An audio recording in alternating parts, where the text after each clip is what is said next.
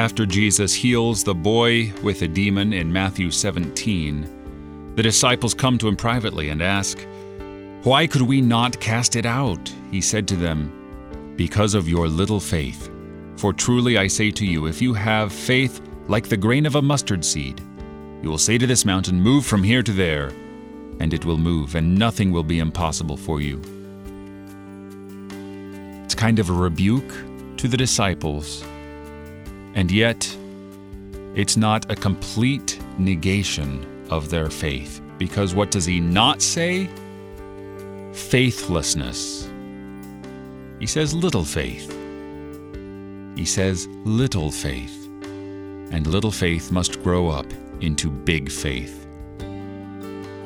What was impossible for them at that time, on account of little faith, they were able to grow into later on.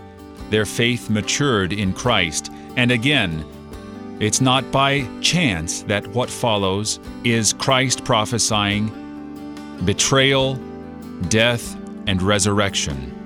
Next, it's not by chance. It's on purpose because Matthew understands. He gets it. His little faith has grown up into great faith. So, also for you, you have little faith now, but it will mature. Keep feeding it on Jesus, on His Word, on His love. You're listening to Oratio, part of your morning drive for the soul here on Worldwide KFUO. Christ for you, anytime, anywhere.